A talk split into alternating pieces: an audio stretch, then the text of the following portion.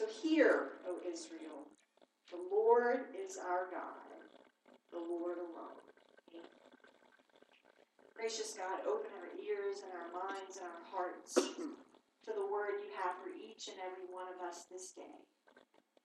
And as I, your servant, stand before you, I pray that I would decrease, that you would increase. May the words of my mouth and the meditations of all of our hearts be acceptable to you, O God, my rock and my redeemer. Amen.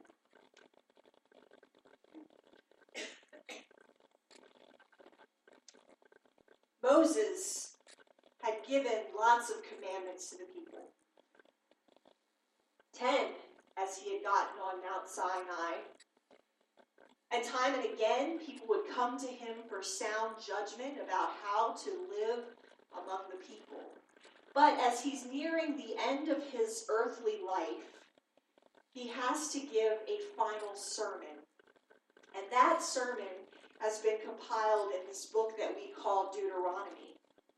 And these are the words, these scriptures are the words that he wants to leave with the people before they enter into the promised land. Now, the reason why it's so important for him to recite all of this information to the people is you'll remember they've been wandering in the desert for 40 years, an entire generation. Most of the people who had actually been in Egypt under the slavery of Pharaoh had perished in the wilderness. And so it's a new generation that's going to be taking on the promised land to make sure that they know where they've come from, that they know the space, that know who they as God's people. A lot of them hadn't known the sea part people on them. Went Passover as God protected the people of Israel, but the, but killed the firstborn son of every god in Egypt. Went plagues. They knew because it was in, in, in of every house, every creation. Tell that again and again and again. And that's why Moses is telling the people how important it is to teach children.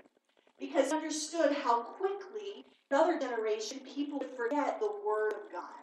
If they didn't keep close to them, if they didn't keep written on the door frames of their houses and on their foreheads, most importantly, in their hearts. Hear, O Israel, the Lord your God, the Lord is one.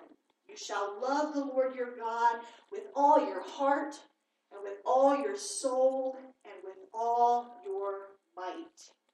Keep these words that I'm commanding you today in your heart.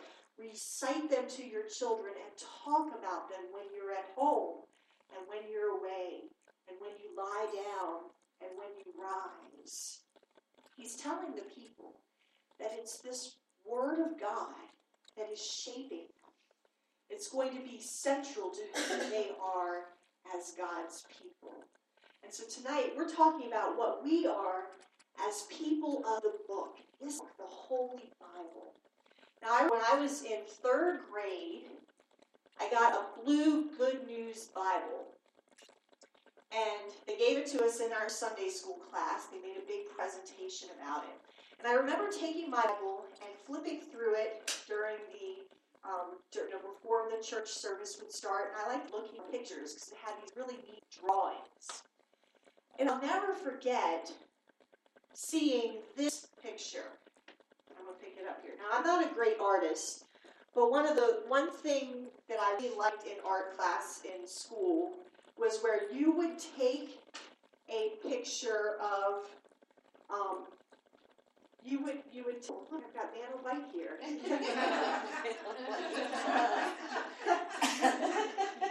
so in school they taught you this technique where you would take a cartoon and, and draw a grid and then take that grid and put it on a bigger piece of paper or a bigger canvas. And so about a year ago I, I remembered this picture I saw this picture in the Bible and I said, What is going on there? What is happening in this picture? And if you know, this is the, the caption is actually Don't Kill the Child. This is from 1 Kings chapter 3, verse 27. And what this what's happening here is that's the story in the Bible where Solomon has these two women who come to him who are prostitutes. And one of them, they had both given birth to children, and one of them had rolled over on the child in the middle of the night and smothered him.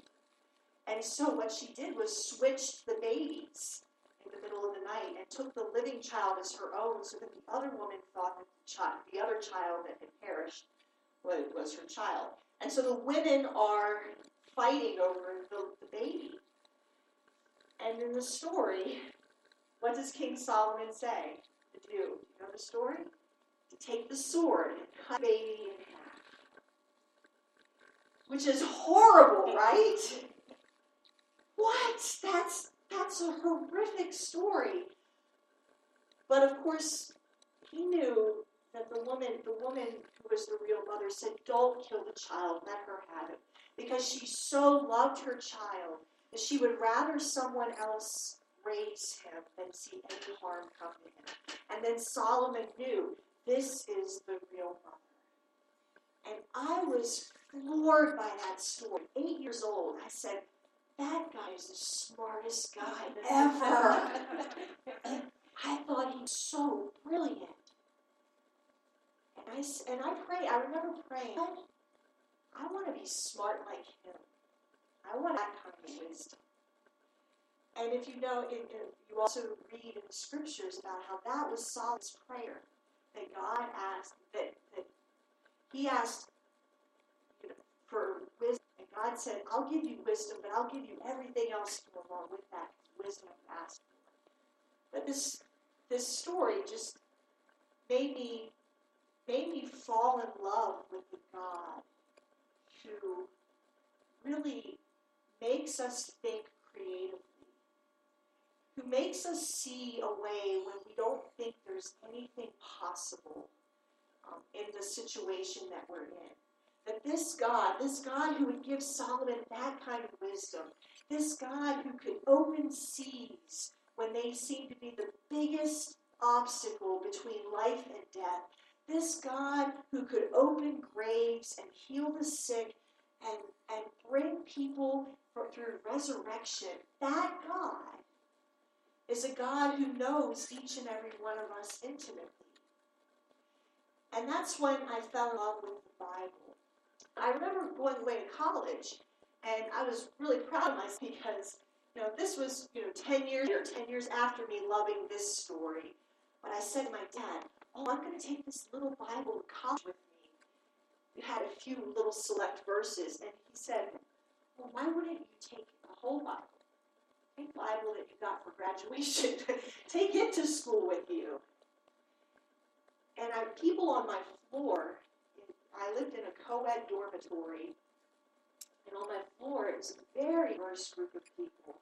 We had a lot of Jewish students, a lot of Muslim students, atheists, agnostics, Hindus. I had the Hindu president of the Jewish fraternity. It was just crazy. Um, but the funny thing about the scripture is not only is it timeless for us as Christians, but it's also that great body of work that has informed so much of the literature and the legal system and all of the other things that you study. That's why recently there was an article in GQ where somebody said that the Bible's the most overrated book and it's one of those ones you shouldn't bother reading. And I'm like, that guy's an idiot won't understand half of literature if he doesn't know the scriptures. He doesn't know the Bible. But I say that because people word kind of spread on my floor that I had a Bible in the room. So people had a paper they were trying to write, they'd come knock on the door and say, Melissa, did I hear you have a Bible? Can I look at your Bible? And, so I, I'd loan it out to them and I'd share it. Um, but the thing about the Bible is, it doesn't do you a lot of good if it's in on your shelf and it's closed and the dust starts to gather on it. That's why Moses is telling the people you have to keep this word before you at all times.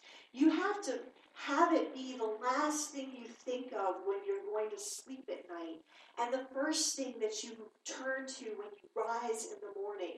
That throughout your day, you're thinking about the scriptures, because that is what is going to keep you in the presence of God and everything's on. And I realized that, you know, I wanted the wisdom of God to come magically. But the truth is, the wisdom of God is already right here for us. It's, it's right in front of us. I dare you to have a problem that you're facing and pray to God for it and not find Him to direct you to the answer in the Word of God because it won't happen. Anything that we're facing is addressed in these scriptures. Because the things that we struggle with as humans are the very same things that humans have dealt with from the beginning of time. And that's why God has recorded all of this for us to know it, to cherish it, and to let it be what informs us. And we can't just leave it to ourselves. I mean, it's, it's a book that has to be shared. And I read with my kids all the time. I read all sorts of different books. Um, I finished one last night, and you know, I've got Beverly Cleary, Ralph S. Mouse ready to go with Ernie tonight. But the one that I'm really excited about is our two-year-old Shaw. It's funny during Lent, you know, one of the things the children had was uh, in their coloring book to read the scriptures every day. I will say that child is the most faithful Bible reader in our house. Because every single night before she goes to bed, she says we have to read the Bible. We always have to end with Noah and the rainbow. You don't have to read the whole story, you just have to get to the part where he puts a rainbow in the sky. Um, but every but for her, every single night it's not complete. She can't say it's time to go to bed or it's time to go to sleep until she's read her scriptures. And I pray that that will stay with her forever. And John and I read the Bible every single day. But we might read it at 6 a.m. or we might read it at 10 a.m. We don't have that same consistent time every single day. I can promise you I don't read at 6 a.m.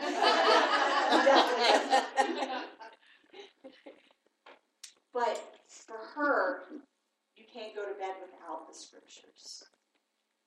And that's, remember, it's that childlike faith that God calls us to. To be people of the Word.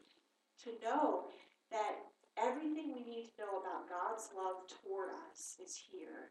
Everything we need to know about wisdom is here. Everything about human relationships and how we interact with one another is here.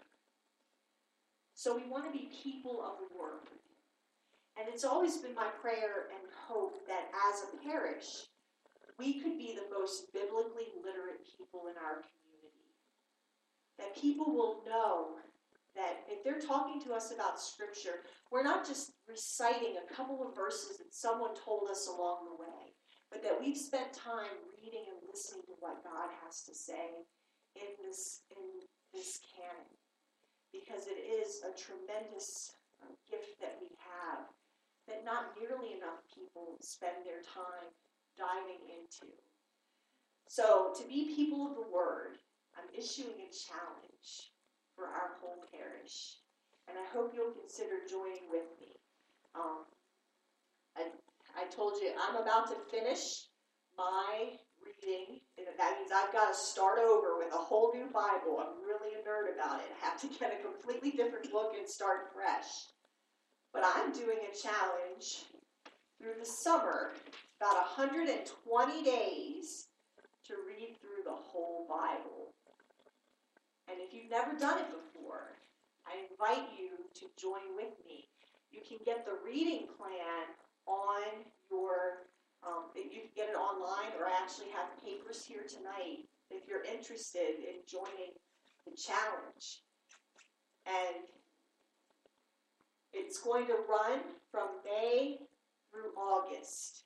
So, you know, everybody always says, What's your summer beach read going to be? Well, consider throwing the Bible in with it because it's really, it's only about 10 chapters a day to get through the challenge. Um, starting, and we're going to start it on April 30th, um, on Monday after the, the joint service. So you guys can actually get a head start and have some free days in there if you want to. But I pray that, especially in these times where there's so much uncertainty in the world, so much anger, so many arguments on all sides, that all of us can be people who live this scripture, who hear what God has to say, and who can be guided by the wisdom that comes from above. Because that's a gift that God has given to us. And He invites us to bind all of these words as a sign on our hands fix them as an emblem on our foreheads, write them on our doorposts of our house and of our gates. And may all of us love the Lord our God with all our hearts, our minds, our souls, and our strength. Amen.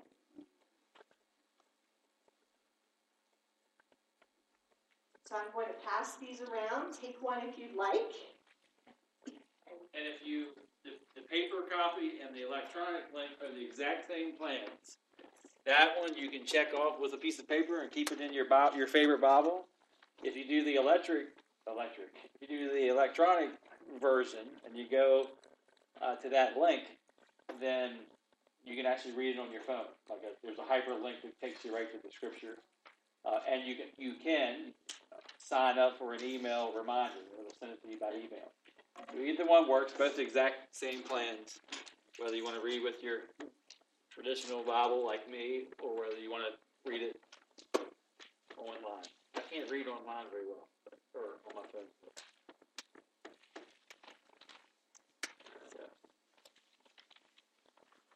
Now let us uh, join together. We're going to take the opportunity to receive our